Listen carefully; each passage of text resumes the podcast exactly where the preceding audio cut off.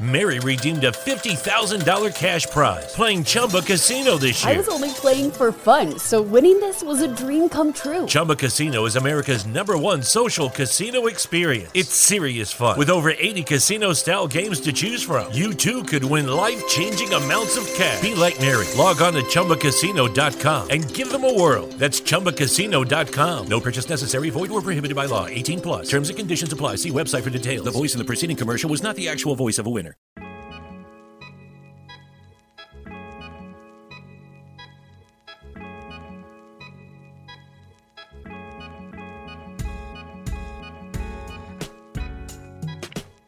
Three, two, one. Welcome back to episode 54. 54. 54 of the Have We Made It Yet podcast. It is the podcast where two creatives talk about the process of making it. And sometimes, if they are lucky enough, we also get guests. I know you probably can't see because we kind of switched the formatting of this podcast, but there is a third panel, which you will see. There will be a third person in this podcast today. Like I am always, I am joined by the amazing co host right there. Introduce yourself, my man. I am Josh Yang, comedian, uh, podcaster.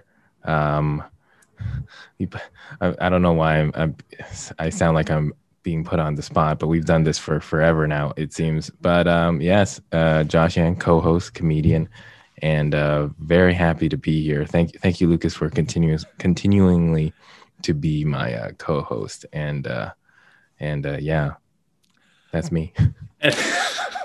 yeah, we're, we've done this 54 times plus. Um, and I am Lucas Ing, the actor portion of this podcast. And as we start with every episode, though, Josh, I know you do have some big news. Um, I don't want to put you on the spot again, but as we start off with every episode, Mr. Josh Yang, have you made it yet? I mean, you should put me on the spot because if we're not on the spot right now, then um, why why are we why are we here? Um, but basically, no, I haven't. But you know what? It feels it feels closer because finally, after a year and three months, my comedy set that I filmed at uh, the CBC Glenn Gould Theater is being released. Or sorry, is is not the correct tense. It is out there uh, is being is not is being it is out there now. So you you know what, everybody listening, go and take a look at my Fresh Rice comedy set. It's called Josh Yang is the voice of the modern Asian family, and uh, it's it's six minutes and forty five seconds of pure Josh monotone glory. So uh, it's finally out there. It looks beautiful I'm super happy to be able to share it with everybody. Uh, so yeah, after you listen to this, to this, uh, go go take a look at that. And uh, that's making me feel like I'm one inch closer. I'm one inch closer. I'm one foot closer to uh, to making it, Lucas. And um, yeah, yeah.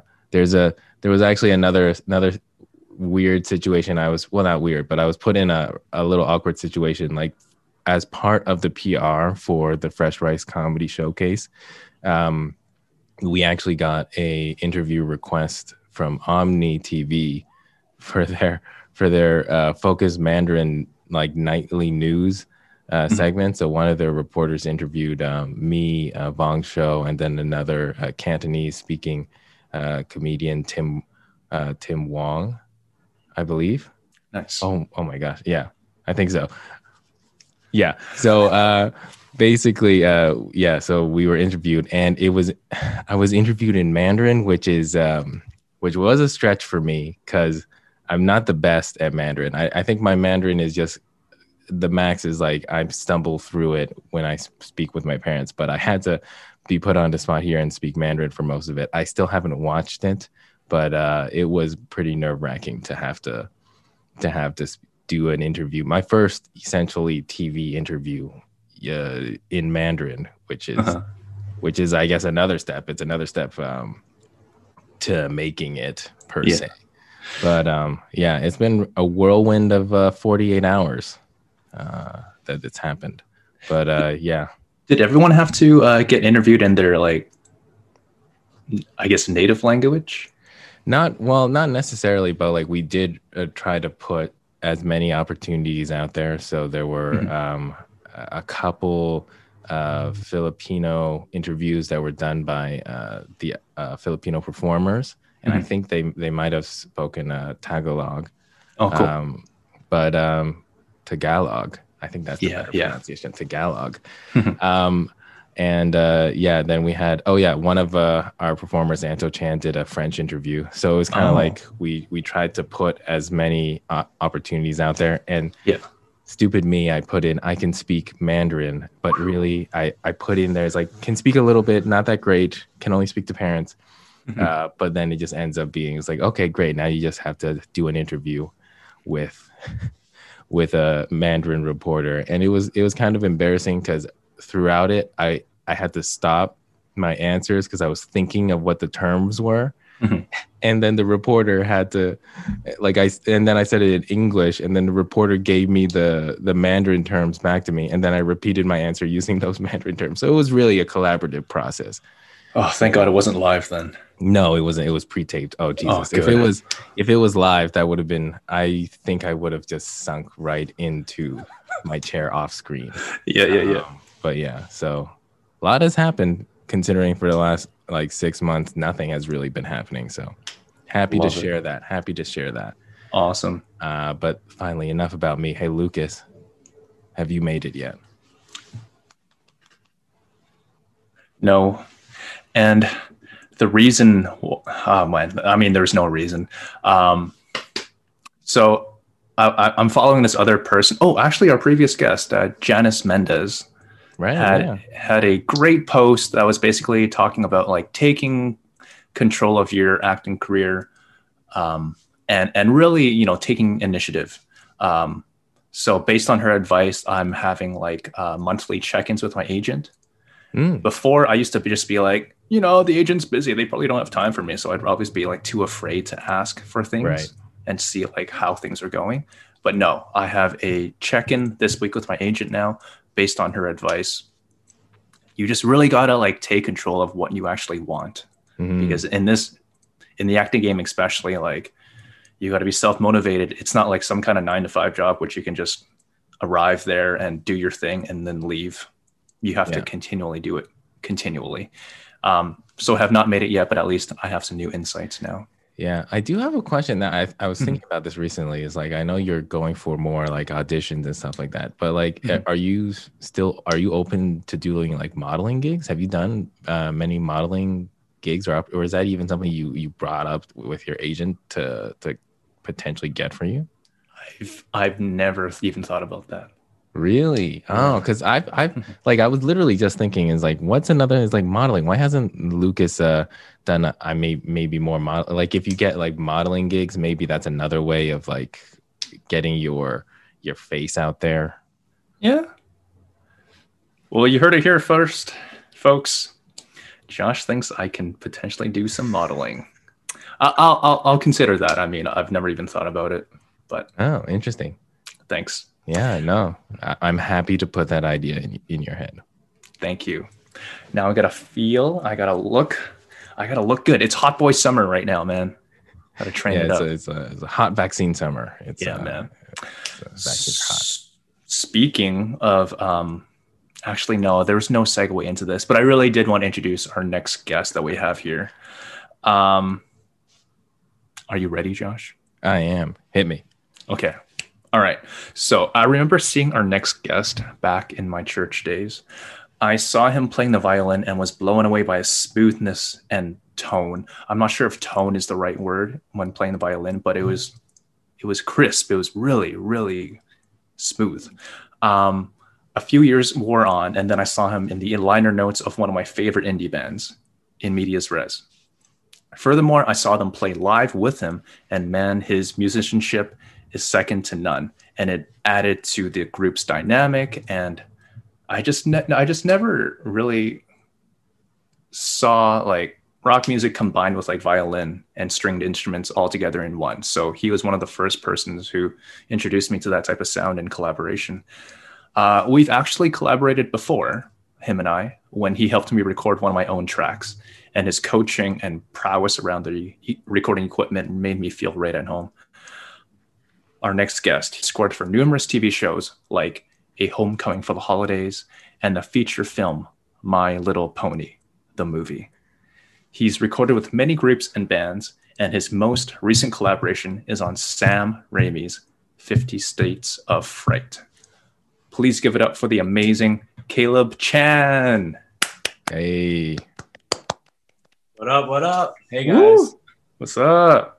Hey, good to see you guys. Awesome, man. As we start off with every episode, though, Caleb, have you made it yet? Um, yes. So the the big question, I guess, it was nice to hear your answers because I, am going to piggyback on some, some of that stuff. But um, uh, I I tend to split this up a little bit. Yeah. Uh, I think for practical reasons, probably yes. I mean, I'm I'm making a, a living making music and um, able to support my family.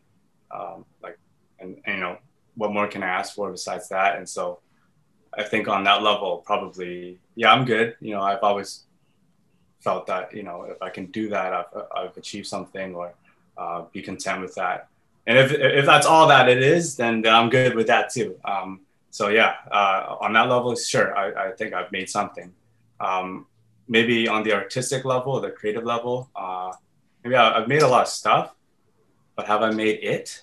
Uh, I don't know if I've made it yet, um, but I've I've made some stuff, and some of it is good, some of it is not good.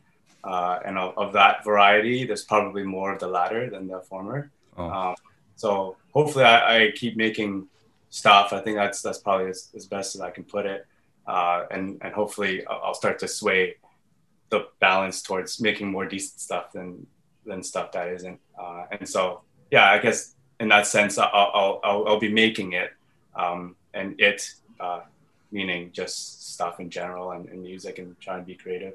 Uh, but yeah, I, I do want to caveat a couple of things though in, in the intro. um, so that uh, with, with IMR, um, uh, yeah, you you saw that you probably saw that show at St. James, right? Like, yeah, at a church. Yeah, yeah. So that so my brother was on that too.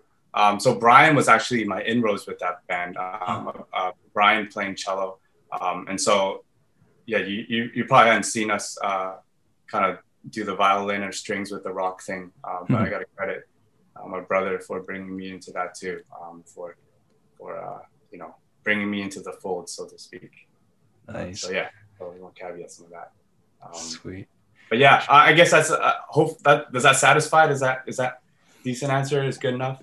I mean, like, hey, however, I think because making it is already so subjective and so personal uh, type of goal, a type of uh, de- description for everybody, I think everybody's even everybody's interpretation of it is sufficient. It, it, it is what you see it. Um, and, and I think it is interesting that you said is like, you, there is still something like a motivation there that it, it sounds like there's still that it thing that you want, that you want to do artistically. So I'm, yeah. I'm gonna at, nail in on that a little bit more. It's like, what, what would you say is that it thing artistically that you, you want to take on? like a challenge. Just, just left this answer as yes, and then just like quit it right there. like end the podcast. Oh, we wouldn't um, we wouldn't have accepted just a, a standard yes. Like we would have we would have like dug deep. Oh yeah, that that wouldn't cut it. Uh, yeah, but in terms of I guess artistically, um, I don't know. Uh, like you guys know, it's it's always a balance between the work that you get or you're you're um, you know grateful enough to partake in and kind of your own endeavors. I don't, and I don't really know much about, you know, being a comedian or acting. Um, I, I, guess I'd be very poor at both.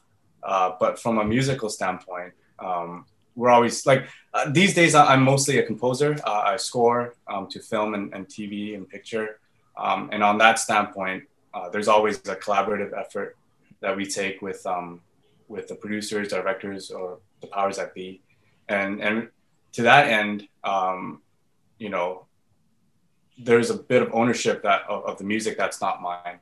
It's it's it's a collaborative effort with, with a lot of people, um, and so we can be creative, but it's always within a certain amount of bounds. Um, and and and I think having that in mind, um, the work that I do for TV and film, I can be really proud of. But sometimes it doesn't fit into what I do. Like say if I was just in a room by myself and and you know up to my own devices, um, that, those those things could look very different.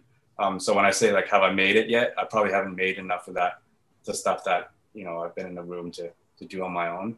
Uh, mm-hmm. It's hard to come by you know the time these days uh, with production schedules, but but I, I like to eventually uh, see what happens. Um, you know, it, it's always a dance of, of uh, being able to do both. Um, and some people can do do it really well. Uh, I, I don't think I have the capacity to do both at the same time really well. So um, I think it'll, it'll be one of those things where I gotta block some time off or something like that. Is there a, a group or um, or composer that you'd love to collaborate with, with one day as your? Um, I, I don't know. Like Lucas, you you're down for some tunes, some more tunes, round two? Uh, yeah, we can. The remote thing is up and running now. Like since we're in different cities, but you know who cares? Um, but like I, I, work a lot with my brother now, uh, Brian. I, I, mentioned earlier, so we write everything together. Um, and to to that end, I think that's always been uh, a bit of um, a bucket list for for us both to work together um, really tightly.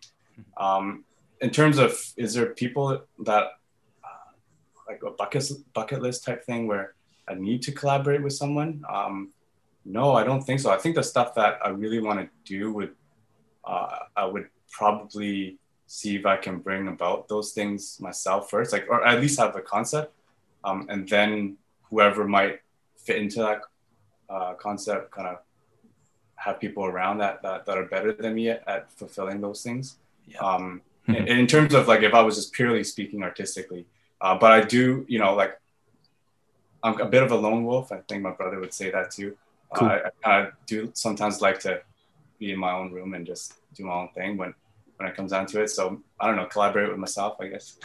I know, is, that, is, that how you write, Josh? Like I'm, uh, you write a lot of material, right? Like is you, you collaborate or you like to just kind of stick to your own? Well, I mean, like I definitely feel like it's um there's there's like a 50-50 process to it. Like you obviously you would write the jokes through your own inspiration like what what kind of ideas you come up with um like through your daily life or something just might pop in your head. But you, yeah. for stand-up comedies like you don't really know if it's good until you really put it in front of an audience. Right. And because of that whereas like musicians like you, they they can just go off and like hide out in a cabin for like a month and create music just f- through an internal drive. But like right. comedians they they're nothing without an audience because they don't know if what they think is funny is actually funny. And then based on the audience's reaction that's always a collaborative process because the, the audience will tell you what is funny and what works and what doesn't work. And it's always that trial and error process. So like there's always that uh, you write it yourself but then you always have to put it in front of an audience. And then uh, it's always fun to work with other comedians because then they'll give you tags or uh, additional lines here and there. They make might make suggestions on what could be um, a good change in like uh, the structure of the joke. So I think for stand up comedy, it is much more collaborative. Like you're forced to be more collaborative right. than it right. is with music. I feel like music is very almost like a more pure, inspirational, inspirationally driven type of endeavor right? Like we had the option of not giving a shit if we wanted to, right? Yeah, like, that, that's what you're saying. Yeah, right. That's true. Um, yeah, I guess I guess if it's purely in a cabin type situation, yeah, I, I would agree with that. But um, you'd be fired pretty quick if, if you walked into a studio and, and or hired to work on a show and uh, you had that same attitude. I, am sure uh, it wouldn't be very long until, until yeah. they find somebody else who's more collaborative. That that is interesting because like scoring like scoring is definitely a, a more like niche type of market or profession for musicians because like musicians that they if they want to just be their own act they can do that whole thing like hide out for a little bit and just create the music themselves um, but you're right the collaborative process needs to be there because you're you're scoring a film that has a whole bunch of different writers um, performances directors everybody has like a different take to it yeah. um, how would you say like as a composer, as somebody who has to score a film, like how do you manage all those different types of like influences or themes into something that might, you know, make what's on the screen pop even more? Um, yeah, uh, I guess it, it, it it changes from project to project depending on the personnel and the type of Mhm. collaboration that you might receive. Um, I don't have a like a theory of everything type, uh, like E equals MC squared type situation where it fits every situation. Um, I think it's a little bit more specific than that. Um, but you know, a general practice is that like if you can get thematic stuff going, that's always good for a film. Like it, um, uh, or maybe not always. Like very, very often, it more often than not, it's it's a strength uh, for something to have some sort of material that that you can spin off of that creates a narrative around it. Um, Mhm. So that's kind of like you're right. That's that's often the place that we would start. And um, but before that, it's the situation where you kind of read the room. Um, you kind of feel out who uh, who kind of holds the vision, and you try to adhere to that uh, as best as we can off the bat. I mean, sometimes we don't have a lot of time, um, and sometimes uh, walk into a situation where there's already a very uh, big expectation of what they want from the composer, um, and and so in those cases, it's really you just doing the job. You're really just doing what what the expectations are, and they they're looking to you to fill that. Um, but in other situations where it could be a little bit more like, hey, we don't really know what we want, like so, help us think of something. And in those cases, you there's a bit more weight to pull on our end. Um, but I think by and large, um, most people have an idea of what they want already. Uh, very few people have just a blank slate. Mm. So so yeah, so kind of feeling out who who in that room kind of has that cohesive thought and how we can fit into that that becomes kind of the game. Yeah. Um, but it's not always easy. It's it's harder. I mean, there's politics involved. Yeah. Um, there's a bit of uh, creative struggles that that uh, are beyond our pay grade. You know, that happens at a conceptual level that we don't have. You know, we're not privy to sometimes. Yeah. But we, we try to feel that out, like like you guys. Like you know, it's it's hard to hard to say. Um, you know, you can't always pinpoint it, uh, but when it's there, it, it could be uh, magical, for lack of a better word. Yeah. Is there is there like a specific prep do you have like a preference then? Do you do you want to work in a project where like there is much more definitive uh a theme or a definitive ask for you as a composer or do you want to do you feel more engaged in a project where it's like we want your input in how we build the end Right. art piece? Uh, yeah, it depends too. Like it depends on. I think with film um, or TV in general, like, it, it kind of comes down to the story, really. Mm. Uh, and sometimes you'll get a really great story with no musical direction. Um, those are fun because at, at least you have a great story to work with. Um, but a lot of what's out there, it's uh, really crappy stories, but with a very clear direction of what they want from you. So you end up just doing it, you know, and and obviously that uh, that isn't the best, but for practical reasons, it's it's it's really great um, that that stuff is out there because that's the stuff that you know a lot of us um, are able to support families with, uh, just like the barrage of content, but um, they all kind of fit within the same expectations, and you you kind of can feel those out and and hammer it. So so I, I don't I don't look down on those at all. Um, as an artistic preference, probably less of those would be better. Um, more the ones where you get a chance to kind of spin things from the start. Like those would those are obviously more creatively rewarding. Uh, but it's also the onus is kind of on you, right? Like if you if you if you don't make something good, then um, and then you you kind of uh, come away with feeling that you might have missed the mark on the on the project or or maybe not done as good as you could have, uh, which is always a possibility. You know, that's always I did want to ask you about that point because a, a big portion of uh, of your work is not only, of course, creating music, but also pitching ideas and pitching to directors and producers what your vision is for the uh, for the score and everything like that. Are there any techniques that you have in terms of pitching and and uh, and showing your ideas so that it's a bit more accepting to the people that you're working like with? salesman type. Uh, Yeah, I mean, art salesman type. Uh, I, I don't know. I don't think. In fact, I don't. I don't know if that's a forte of mine. Even. Um, I I tend to. I really try and let my music come first. Mm. You know, if people receive it, um, then there there must be something to it. And I think like both Brian and I, as we embark on all these projects, uh, we we do less talking and more showing because it tends to work out a little better than uh, than than we might even ex- expect sometimes. And so the the music uh, hope precedes us in that way. Um, if it comes down to uh, really like nitty gritty type of note situations where you present something and they're giving back notes, uh, now you you can have a chance to sell it um, because you've already written something. They they might call back and be like, hey, can we change something here and there? If you don't think it makes sense, then we can present a case. Um, but we always like hook on the cases to um, the characters or the emotion behind a reason because mm-hmm. people don't really like directors and producers. Uh, not all of them have musical language, and so you kind of need to learn what kind of language you're speaking. Maybe yeah. it's metaphorical, maybe it's very practical. Um, maybe they're they have a great ear for uh, how the levels of music and dialogue come together, but um, but don't they don't have a way of expressing it. So, uh, but more often than not, it comes down to an emotional level of things. Mm-hmm. that's kind of what um, is more effective when you're talking to people at that emotional level in terms of the story, and then kind of bring the music in uh, there after the fact. As it, it, does it enhance or does it take away? Are we giving it more nuance? Um, are we kind of amplifying things that are already there?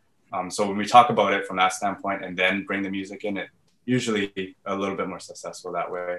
Um, awesome. Ultimately, it's like you know it's their baby uh, for a lot of these things. So yeah, um, they just want you to know that you understand what what's in their head, and once mm-hmm. you get that level down, there's a lot of uh, forgiveness and and uh, there's a lot of solutions to a, to a scene. You yeah. know, nobody will score the same thing, or no two composers will score the same scene the same way. Mm-hmm. Right. So um, you know, there's no right or wrong answer. It's just the understanding. If that's established, there's there can be a lot, lot of leeway. Yeah. In that case, then, do you have to read the script first before you formulate some ideas of how you want the uh, OST to sound? Um, not always, and sometimes we don't get the luxury of scripts. Um, oh wow! It, it, well, there's no time for, for instance, like if it's a TV series, um, I would I'd be hard pressed to know that composers read are able to even come back scripts because mm. it's so quick from like shoot to to like scripts to shoot to edit. You know, that they all might just like you know co- like collide together, and then pretty soon after that they're in post, and that's when we come in. And usually we we don't really um, like to score too much until we've got something that's locked, so that the music that we're doing it uh, to picture is, is more or less in, in its final form. Um, so yeah, we don't get the luxury of scripts all the time.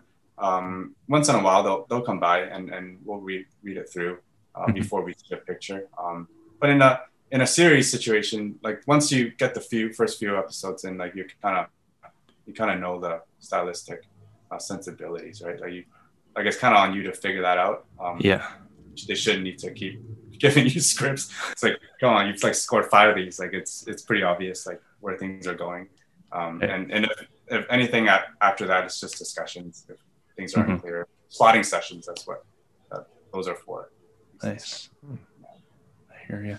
Um, of course, we talk we talk about like the more serious things and everything like that. Do you have any musical guilty pleasures, Caleb? Oh, guilty pleasures. Yeah, uh, yeah. I like to play a lot of things poorly.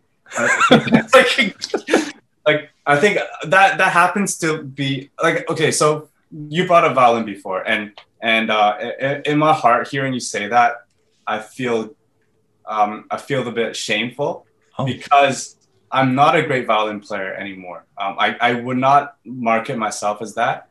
Um, I, am much more like behind the desk now, uh, kind of behind the scenes composing. Mm-hmm. And I, I much more rather give the things that I write to a, a more legitimate uh, violinist who, who can pull things off more. Um, mm-hmm. I think my strengths are more like in, in my mind uh, rather than like through through my, my fingers. So so that's why like I, I, I love picking up instruments um, and just getting to like bottom like baseline with them because I don't think like I don't have the time anymore to to excel at one thing. Uh, you know, some people practice like six hours a day. So I, I can't I can't compete with that, and you know they deserve to be much better. Um, so I ended up being just like shitty at a lot of things, and I think that's awesome for me. Works great for me. Yeah. Um, and I, I'd like to live in that space. So that's I guess guilty pleasure. Maybe that's it. um, I, I, do watch your Instagram stories a lot, man, and like the way that you do play everything from the xylophone to, of course, the ukulele to guitar to to the bass. It's just a mishmash that sounds incredible all put together. So it doesn't sound shitty to me. at all. yeah, it's like I, I'm really good at playing within my means. So um, if you take one of those things and solo them, it, it sounds yeah, it's not there. Yeah, Right. I would never, I would never do that. Um, always has to work together. That's that's the thing. Nice, nice. Um, Wait, Lu- Lucas, last time last time we spoke, you weren't uh, you weren't even acting yet. So sorry, I wanted to catch up with you a little bit because Yeah. we go way back, but uh, we we lost touch a little bit over the years. um, and like the last time we really talked, like you weren't really acting yet at that point, right? Yeah, no, it was uh dude, I, I'm actually writing a screenplay about it right now entitled How to Deal with Disappointment. That's my screenplay right Sorry, now. Chris, you gonna cast yourself. Like, embodying yeah, yeah. It's like a Aziz Ansari, master of none kind of thing. Um, but no, it's just like it's just constant. This city, the Toronto is an interesting place, as I'm sure you know. Um, but it's just constant companies going in and out, and and companies falling under. And then I was like, you know, the volatility of this business is just way too crazy. So might as well just do something for me. And I've Right. always wanted to be working in front of the camera, so screw it, man. Might as well just do it instead of playing it safe, you know? right. Oh man, that's awesome. Yeah. Just like throwing a hail, mary for yourself. You're gonna catch your own your own hail mary. That's what. That's how insane that is. I know. And, and we do talk about this uh, in this podcast too about the industry that we're in and how it, you know, it, it is incredibly volatile. Uh, Josh, of course, we know your story too. But I also did want to ask you too, Caleb. Uh, we don't work in a classic nine to five job with, with you know, securities and life and everything and stability. How have you managed to deal with the volatility of your business? Um, so the pandemic, right? So that's Mhm. like a that was a big thing for a lot of us. Uh, I, I so I always ask like when questions like that come, um, is this for like a like a practical question or is this like more of a uh, like creative? Because I, I for me it's always a little bit Uh-huh. separated. And I think I can keep myself quite content uh, with practical answers and and and sometimes like but some people really need to be like creatively satiated all the time. Mm. Um, I think I, I I keep a distance between those two things. Interesting. Um, so like, Okay. I guess like from a practical level, the vol- volatility, Mhm. like kind of like manage your money. Like I don't know, I'm super. Maybe it's just my Asianness that coming out. Like if you manage your money though, like you can actually go a very long way um, with with being stability. Um, and I think like we don't really talk about that as as creative people because usually we don't um, aren't aren't equipped with those tools Mhm. or you know or, or business mind. Like I think a lot of that we kind of just have to learn on the fly. Yeah. Um, but I think like I've I've earned very little. I've earned uh, a lot more, and, and I've come right back down. Um, but through it all, like it, it hasn't felt that. Um, I think maybe I was fortunate enough to to always have some semblance of work. Mhm. Um, but like I think financially, at least, uh, I think a, a good idea of how how volatile the, the industry really is and setting yourself up um, to take on those dips. Mhm. I think that's like a, a big practical part of the puzzle. You know, that Mm. that creates a bit of mental stability. And then from there, it's like you're more mentally stable, you're more emotionally stable, and then you can kind of grind it out a little bit more um, Yeah.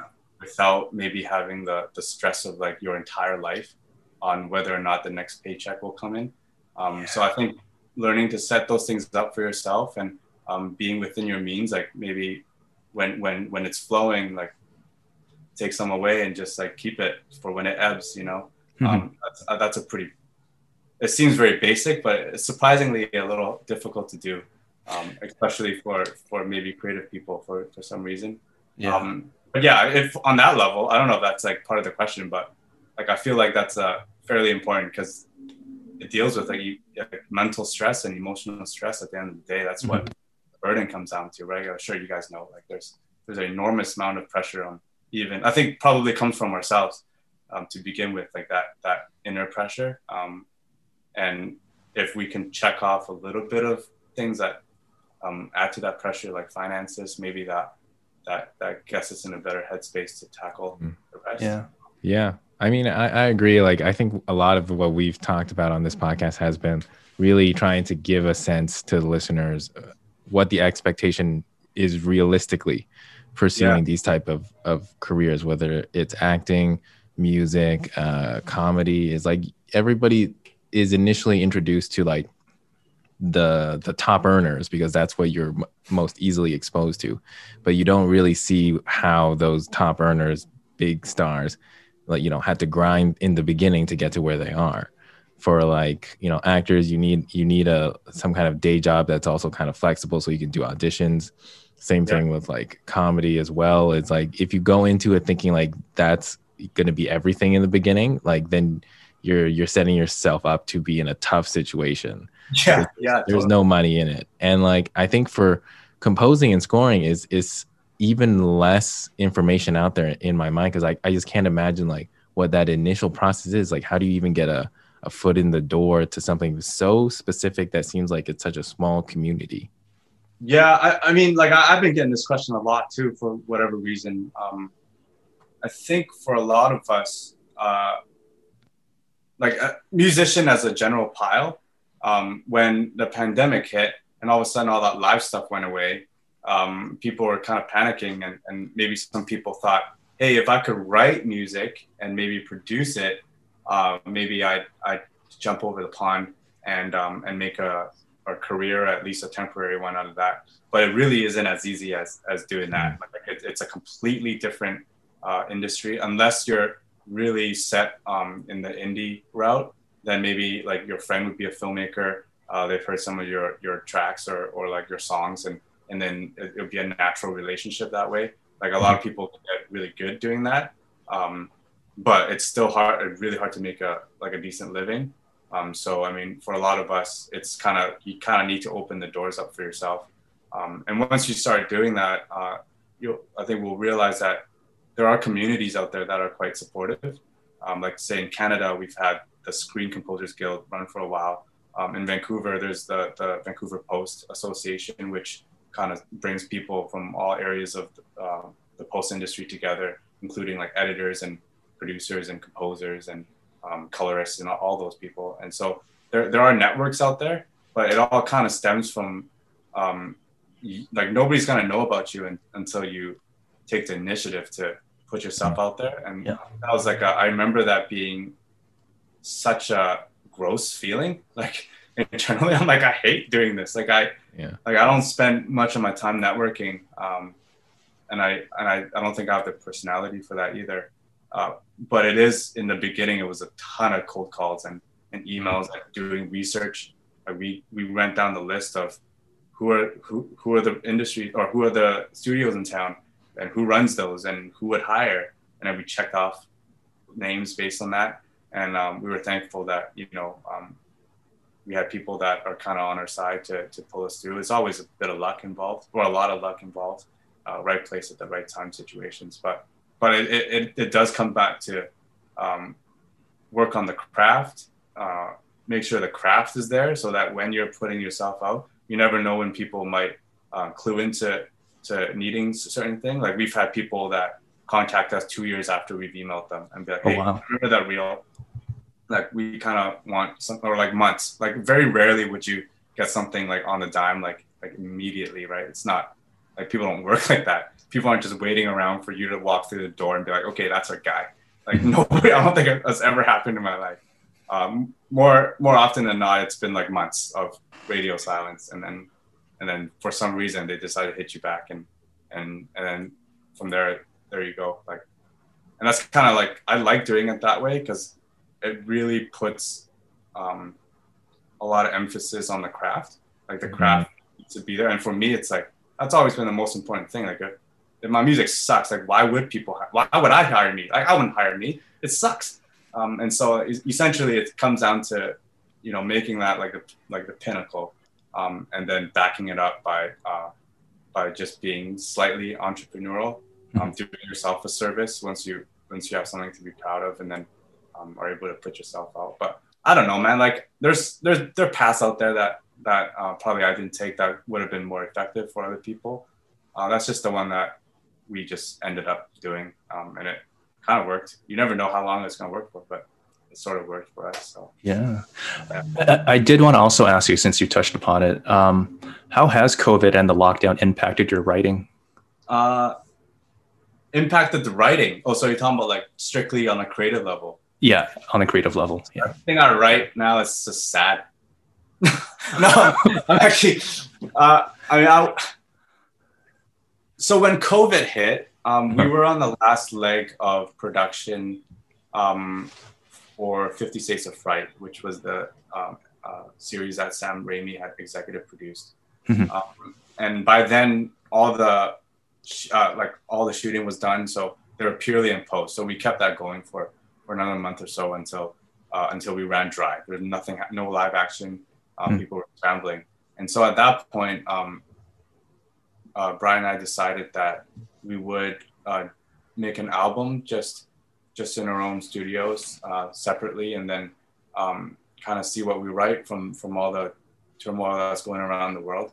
And we thought maybe uh, at that time it'd be nice to do something more medit- meditative, like longer form, um, no strong melodies. It was kind of more just there's so much anxiety at that time that I think that was something that was needed. Um, and then so we we did that. Uh, we actually probably put it out in like two three weeks and just like an album that that was purely instrumental um, and string based. Um, and then and then that that sort of writing would kind of set us into a tone of you know like maybe it's a rest period of rest uh, and and for a lot of people like you know high emotions but if that could have helped maybe for them to find a little bit of peace or rest uh, that, that would have been just great for us Yeah. You- You're, you're referring to Good Weather, right? yeah that's the album yeah and we just had like a we just had a you know we just put out another name like haze which is our our chinese middle name Oh. um, or common name common character uh, so uh, brian and i we just use haze as, as our our uh, band. We're not a band we're just two dudes. It's very low key it's like yeah we, we're not a we don't perform we don't tour. It's just uh, uh just the two of us. Um, and so yeah so from a creative level that's what it did right off the bat. But you know soon afterwards like probably half a year after that um, the hallmarks picked up. Um, so we're back into that mode where you know we're we're doing something that's very very much within a bound like a, a very tight boundaries of their brand um, and so creatively we just adhere to that um, and then we picked up some animation series um, as well uh, which which are the ones that we're working on because people figured you know um, you can move computers back home you don't need like a whole crew of people so um, animation's actually been really strong. Uh, Vancouver being a, a pretty good hub for that in Canada, uh, in Toronto as well, I guess. Yeah. Um, so we've yeah we've we've been working on cartoons for for um, a few months now. Um, so yeah, it, we can't let pandemic affect the way that cartoon music goes. People still need you know uppity up uh, you know cartoon music. Um, But we try to you know like we try to be serious about it too. Like it, it's we, we take it very seriously the animations and Nice. um, and so yeah, that we so writing wise, it doesn't sound like it's been affected by pandemic, um, and we just do what what it needs. Uh, essentially, yeah. What about you? Nice. What have you guys been doing? Like, since you guys started this podcast in pandemic, right? Or was this something before? You want to take this, Josh? Well, I mean, like we, so we started talking about this like the fall before the pandemic hit, and we were like going through kind of like the conception and like uh, renting out the equipment and stuff in like January. Mhm. So we wanted to give it a try for like a few episodes, uh, and then you know just to make sure we're committed into it, uh, and then we have an idea going forward. So we we did like five episodes where we were set up at Lucas's place, where it looked like we were together and we were going to you know do this kind of you know uh, banter podcast back and forth. Uh, and then the pandemic hit like right when we were just five six episodes in, and then we had to switch to this format where it's just Zoom Zoom calls and and like Zoom podcasts essentially. And in that sense, it's like suddenly our idea of what the podcast was just changed dramatically, and we had to adapt to it. But at the same time, I also think like it, it's interesting that I don't think we would have been able to interview as many guests or like be able to, you know, have as many conversation, have such a variety of guests as well. Like managed to like connect with some people that I I knew in my past. There's like uh I we met a bunch of kind of LA rappers through uh like while I was a friend I made on exchange who are in Los Angeles, but it's like yeah. without this pandemic situation and suddenly this new medium, this new format being just accepted by everybody. Like everybody creative is like, okay, yeah, now Zoom is a thing now for us. Uh, everybody's doing interviews on Zoom, so this doesn't feel like it's a it's a weird type of addition uh, to like different podcasts. So it's like for some reason, it kind of helped us be able to expand our podcasts and have so many more guests than we thought before. Because I think before we just thought it's like we got to ha- somehow create a in studio atmosphere yeah. and like, like find like like version of yeah what? yeah and like find people to come to lucas's place and then that's yeah. how we would do that podcast essentially it's like now a lot more uh versatile and like efficient to just have everybody go do these zoom chats zoom things uh and then just get more guests that way. So like yeah. we've adapted to it and like i think this podcast is just a, a baby that was born out of that was conceived uh, essentially out of the pandemic. That's awesome. I mean so so if you were to answer uh, as if you were the podcast itself like ha- have you made has the podcast made it? Like is this the final form i think when we started off we i remember we i made some goals where it was like in the first um episode we were like what, what would we like in a year or so. And I think in a year I was like 500 subscribers on YouTube. This was like no real, um, real conception of how hard it was. And then yeah. we realized pretty quickly, yeah, it's pretty, pretty damn hard to to do that um, and generate something out of nothing. Mm-hmm. Um, so then I think once we got down to it at the end of our first series where we did like 52 episodes and interviewed like 39, almost 40 people, I think that was when we were like, wow, we managed to do this week in and week out and managed to interview this many people for a whole year essentially mm-hmm. and i mm-hmm. think that in and of itself was was already an accomplishment i think like that it exceeded what we thought maybe the podcast could be yeah and if anything it's just like you get to talk to people and and you know see what's up with people and that's like more than most of us can say like i don't talk to anybody i just talk to clients and you know yeah it's pretty much uh, solitary here so that's pretty neat that what you guys have built I do appreciate that for sure. Yeah, it, has been fun. And uh, yeah, to Josh's point too, I, I just can't imagine like three people around my dining room table because that's already too many people and in a pandemic, but also even without a pandemic, it's way too tight. So really grateful for yeah, Zoom. Table. Yeah. yeah. Um, exactly. Um, I, I, did want to ask you to, there's just this last question here. Um, you know, I'm listening to your tracks and everything like that that you have on your website, and also other things that you've scored. Uh, I hear like, of course, John Williams in there. I also hear like hints of like Jonny Greenwood, like just really eclectic things that you have that I'm sure you've taken influence from. Um, what were some of your earliest influences, and how have you carried them to your work in present day? Uh, earliest influences, yeah, like when I was a baby, like yeah um, like day one kind of stuff. Yeah, the stuff that my parents played then, I guess it'd be like uh, it'd probably be class a lot of a ton of classical music. Uh, that's like my whole life for like 20 years. Um, and then it'd be like hymns, maybe. Hmm. Um, although I, I, I can't see that being really a part of my um, my professional output. Like I, I can't work a hymn into uh, into the cartoons that I'm doing. Like, I, not that I've really tried, but uh, I don't think it just really works that way. Um, but maybe that that created a sense of uh, choral writing or texture, maybe that that um, is ingrained somewhere. Um, we listen to some Chinese folk music, which is still very much part of me, um, and and actually like a part of me that I I want to um, work on a little bit and understand a little bit more.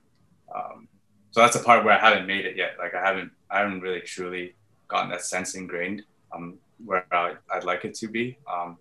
But uh, yeah, those are kind of like the earliest, earliest stuff. And then, um, as you know, like in high school, we ended up doing bands and, and indie music, like discovering, like you said, Jonny Greenwood, like Radiohead um, in grade nine, I think.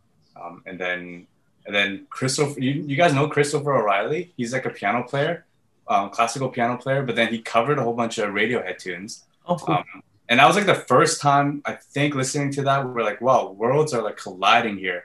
Like there's like really beautiful, almost like Debussy esque covers of Radiohead. Mm. Um, and and that was kind of the impetus for me. Like, you know, things can really um, be a part of each other and and and still feel uh, relatively authentic. Um, Mm-hmm. And then like Disney movies, you know, that's like so much part of every one of our childhood. Yeah. Um, and yeah, and John Williams, I'm sure like is continues to be a huge like Harry Potter and um, all all those movies that we ended up, you know, watching when we we could understand movies. Yeah, uh, yeah. Yeah. So so yeah, it's, it's uh, and hip hop eventually made its way in. Um, Nice. But I do like making the odd beat here and there.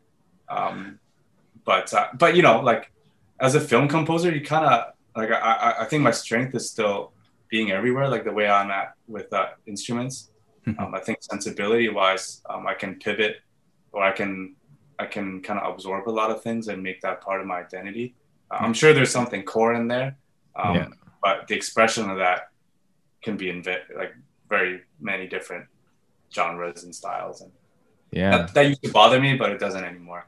Like I've kind of understand that myself, but it, it it sounds like there's like a lot of different influences and and from early on you you were you gravitated towards the music musicality and and like probably pursuing something something like that like what what was one of the main things then that like really pushed you into selecting to um pursue composing like composing specifically you know like as a musician Yeah. like wanting to maybe like perform or or or like be part of a band but it's like composition and like not only that like film composition tv composition like what was it about that artistic form that captured your uh your drive and like motivation Yeah, I think it's like a, a large part of it was realizing that there are so many people out there that are like so good at playing music, Mm. and maybe I, I'm just not one of them, um, or don't have the exact like Lucas. I know you probably see this different way too,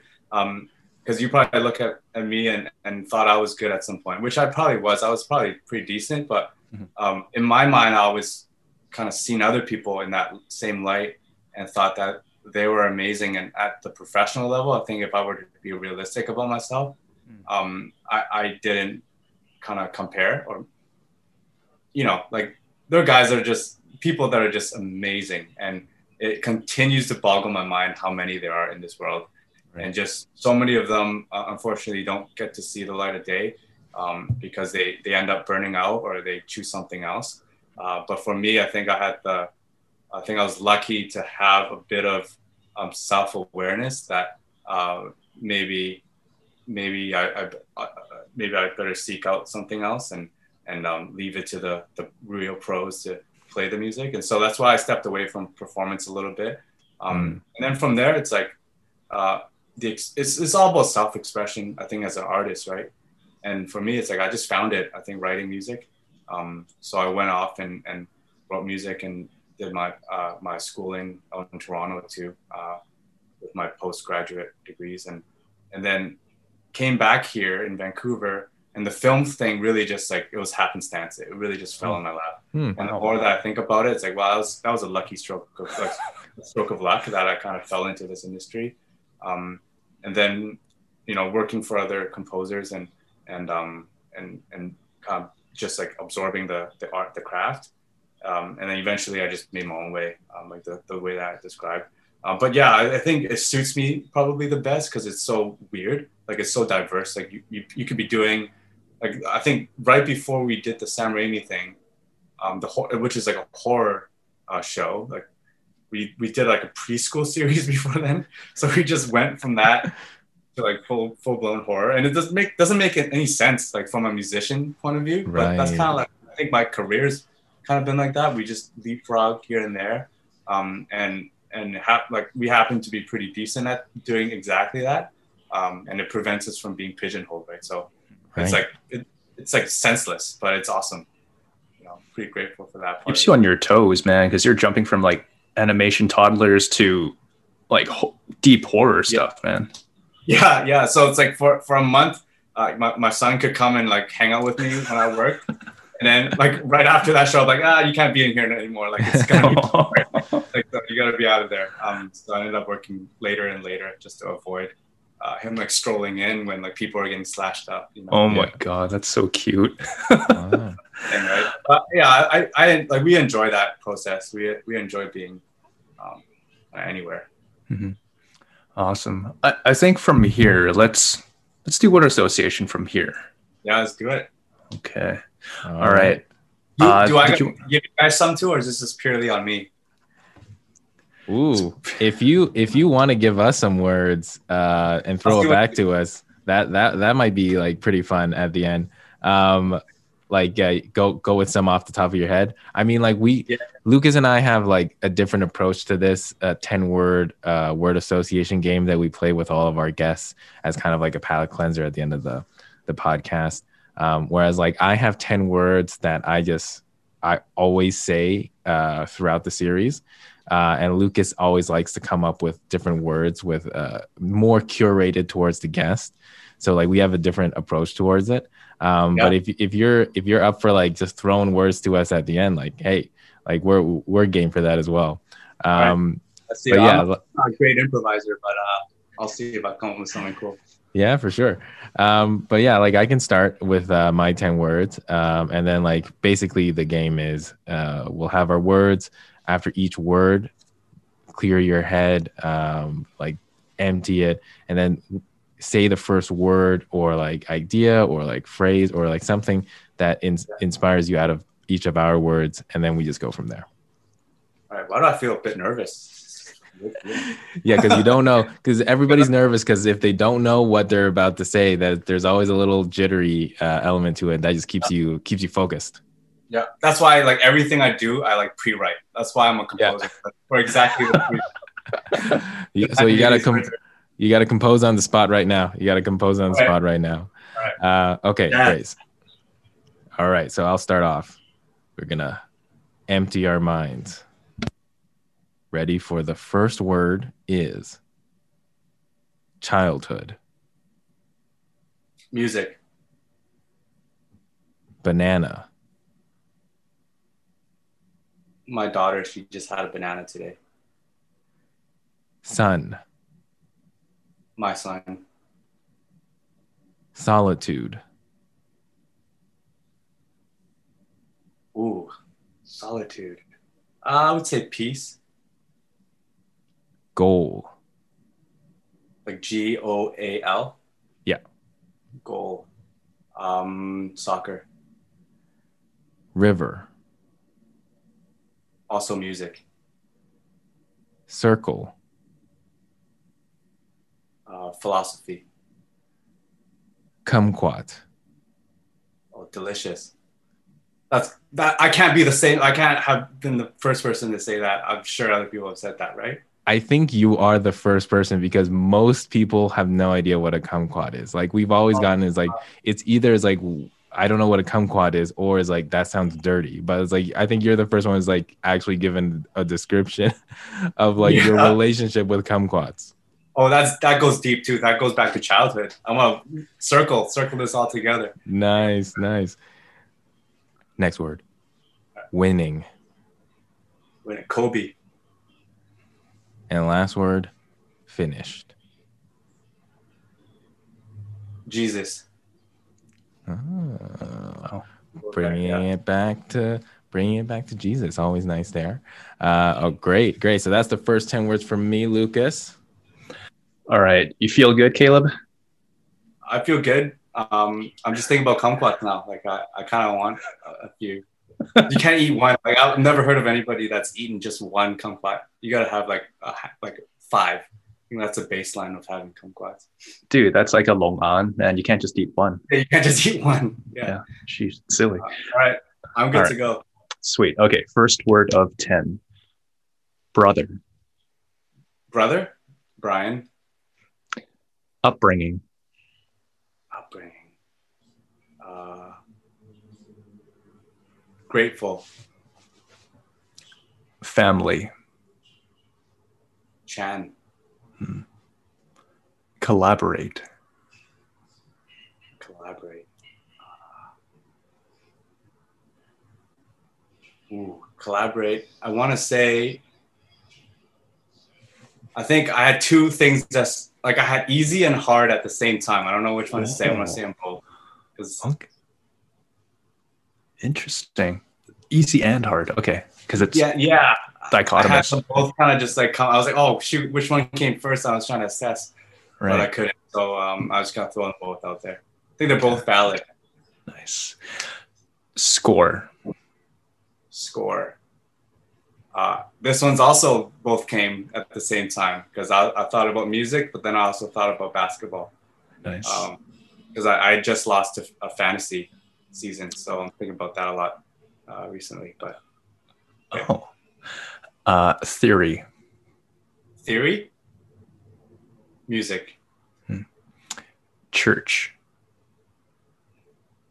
uh, people, Nice. Solo. Han, Neoclassical. neoclassical, uh, and this one is I can't find that exact uh, category when I'm trying to uh, distribute our album on Spotify. so frustration with that one because I don't know where where that category went uh, when we're trying to distribute it. But um, yeah, And the last word, Caleb. oh, that's just me. Uh, nothing else to say about me. Nice. Yeah, that's awesome. Well, those are good words. Uh, I think I, I'd probably double down on music one too many times. Um, Hey, I mean, music is your life. You gotta you gotta use it.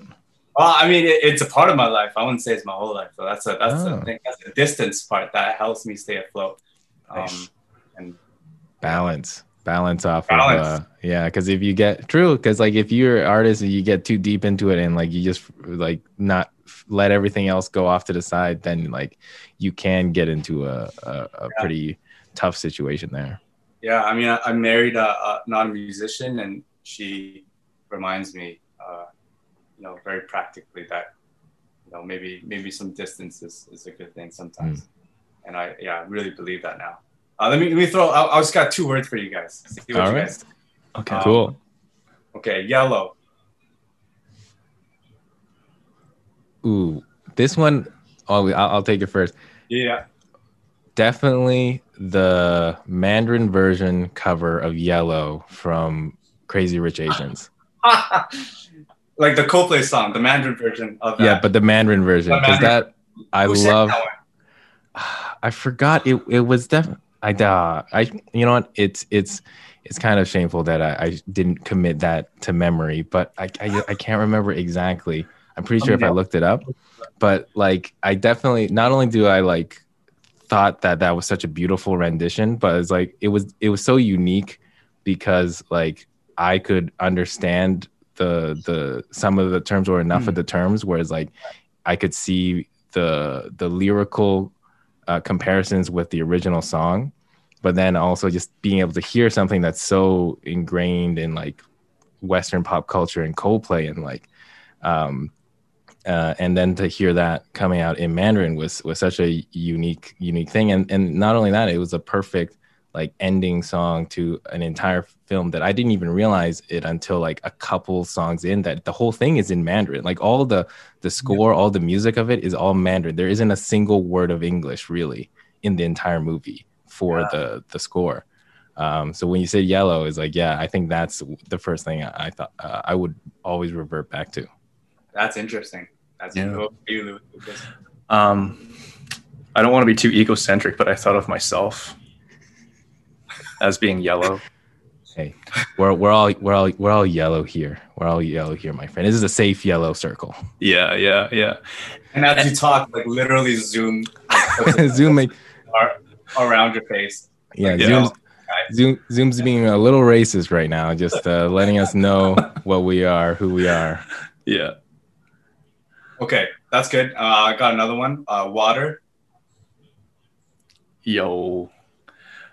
Um again, th- I'm not sure if you brought this up just because we're chatting right now, but that's that's the track that you and I recorded.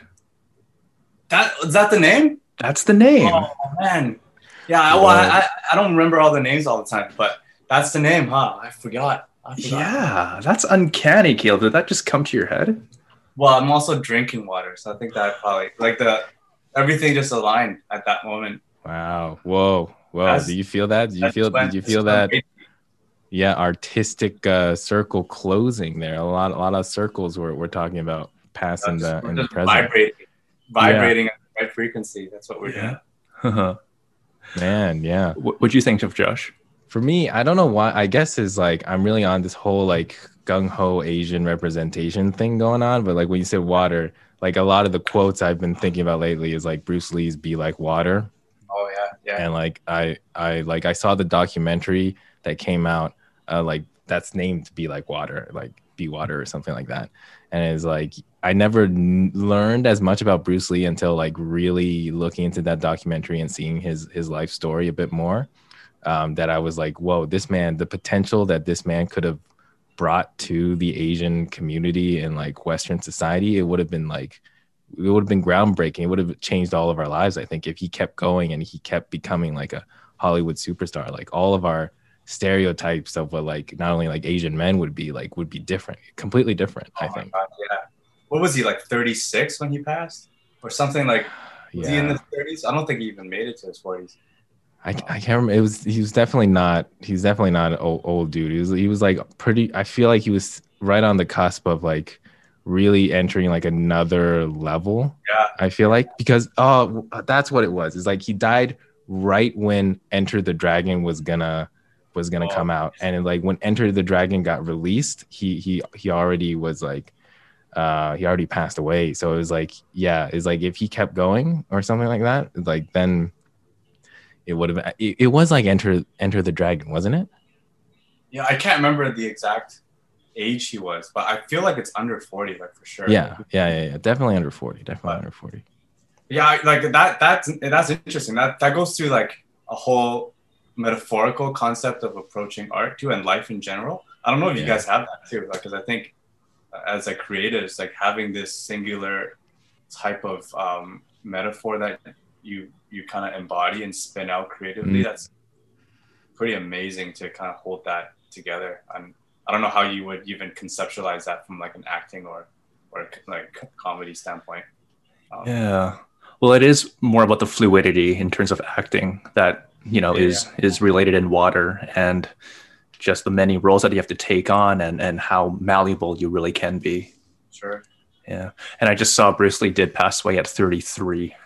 33. 33. Oh man, that's like our- that's our age, huh? Yeah, I'm 33 now. It's crazy. Yeah. Ugh, man. Um, Caleb, do you have anything to plug? And first off, thank you so much for doing this podcast. Absolutely. Oh, yeah. Absolutely. Um, For sure, it's super fun. I, I don't like I said, I don't I'm not a big fan of plugging myself. Um I know the sound of pause. Uh but uh I guess like we, we're working on some stuff right now, um, more in the animation world. That they'll they'll be out in Netflix. Um, in they don't tell me anything, so if I say 2021, I could be wrong. It could be 2022. but I think originally some of it was going to start airing in 2021. Um, can't believe we're in May of this year already. I Yeah. know. Jeez. Yeah, I mean, I like Ryan and I like with the Haze thing that the project that we had started during pandemic. Um, we what we did was uh, we set up a Bandcamp um, as anybody would, um, and then all all proceeds from that um, went to kind of helping um, COVID efforts uh, back back last year, um, and and we're hoping to still release that album uh, for streaming platforms. It's been like over a year now, and we're just we've just been so busy and couldn't find that neoclassical um, category anywhere. So we've just been like we've literally just been stuck on that um, and and kind of haven't given it too much thought. Uh, but that's something that I think uh, I'd be more proud of on an artistic level. Uh, that kind of is is is separated from from the scoring work that I do. Um, yeah, that's that's that's up on Bandcamp, um, and you can still pay what you can, and uh, and and maybe yeah, I don't even keep track now. Maybe we'll we'll continue to donate that money to whatever's needed. But but yeah, it's yeah, that's kind of the the journey that I've been on. Um, you know, keeps me busy, keeps me really busy. In fact, almost too busy. But uh, but I'm really grateful for those. Um, Nice. Yeah, I, yeah, you and, and congrats, congrats uh, to you, Josh, on your uh, your special coming up. That's that's pretty massive. Like, thank you. like, yeah. That's uh, Well, it's, it's I wouldn't say it's definitely a special set. I wouldn't say it's like a full special, like a 50 minute something. Uh, uh, I definitely didn't have enough material for that, but it's like a, a, a nice six minute uh special set that that i uh, it's out on youtube right now. And like definitely caleb like check it out. Um i am really interested in in uh listening more uh, about like your ambient album ambient uh music album because as you were talking about it i was like thinking it's like wait a second. Soothing music. I have a podcast that that's called sleep with josh where it's just me reading you know, like really boring, mundane stuff like the dictionary and laws and, and stuff like that. So like I have that. I've got a bunch of episodes on there, but I've been only using one track for like the the kind of the background music. And now that you mentioned like you've got a whole album of different ambient music out there, it's like, oh, interesting. Maybe I'll take a look at that and see if like see if uh, that might make sense to put in my podcast. That's a, well, hey, but you know, if, if if you're if the goal is to sleep with Josh, the one track thing, like the the repetition of that, that could be very powerful too. You know, you just loop the same track.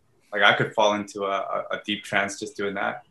Um, Yeah, you know, yeah, yeah. It's Something, something very ritualistic about you know having the same thing over and over again.